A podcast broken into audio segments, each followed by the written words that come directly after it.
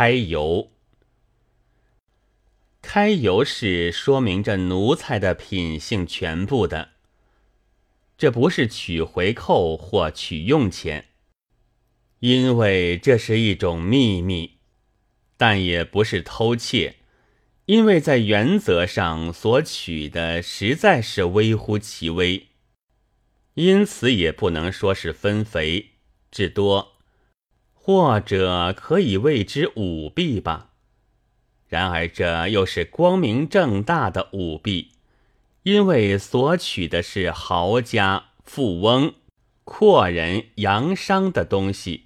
而且索取又不过一点点，恰如从有水汪洋的处所开了一下，于人无损，于开者却有益的，而且也不失为损富济贫的正道。设法向妇女调笑几句，或乘机摸一把，也为之开油。这虽然不及对于金钱的名正言顺，但无大损于被开者，则一也。表现的最分明的是电车上的卖票人，纯熟之后，他一面留心着可开的客人，一面留心着突来的查票。眼光都练得像老鼠和老鹰的混合物一样，付钱而不给票，客人本该索取的，然而很难索取，也很少见有人索取，因为他所开的是洋商的油，同是中国人，当然有帮忙的义务，一索取就变成帮助洋商了。这时候，不但卖票人要报你憎恶的眼光，连同车的客人也往往不免显出以为你不识时务的脸色。然而彼一时此一时，如果三等客中有时偶缺一个同源，你却只好在目的地以前下车，这时他就不肯通融。在上海，如果同巡捕、门丁、西仔之类闲谈起来，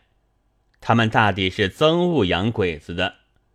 他们多是爱国主义者。然而，他们也像洋鬼子一样，看不起中国人，棍棒和拳头和轻蔑的眼光，专注在中国人的身上。开油的生活有福了，这手段。将更加展开，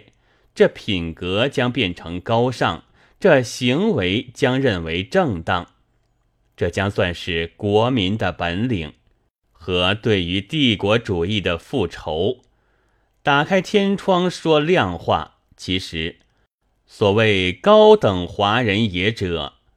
也何尝逃得出这模子？但是。也如吃白象饭朋友那样，卖票人是还有他的道德的。倘被查票人查出他收钱而不给票来了，他就默然认罚，绝不说没有收过钱，将罪案推到客人身上去。八月十四日。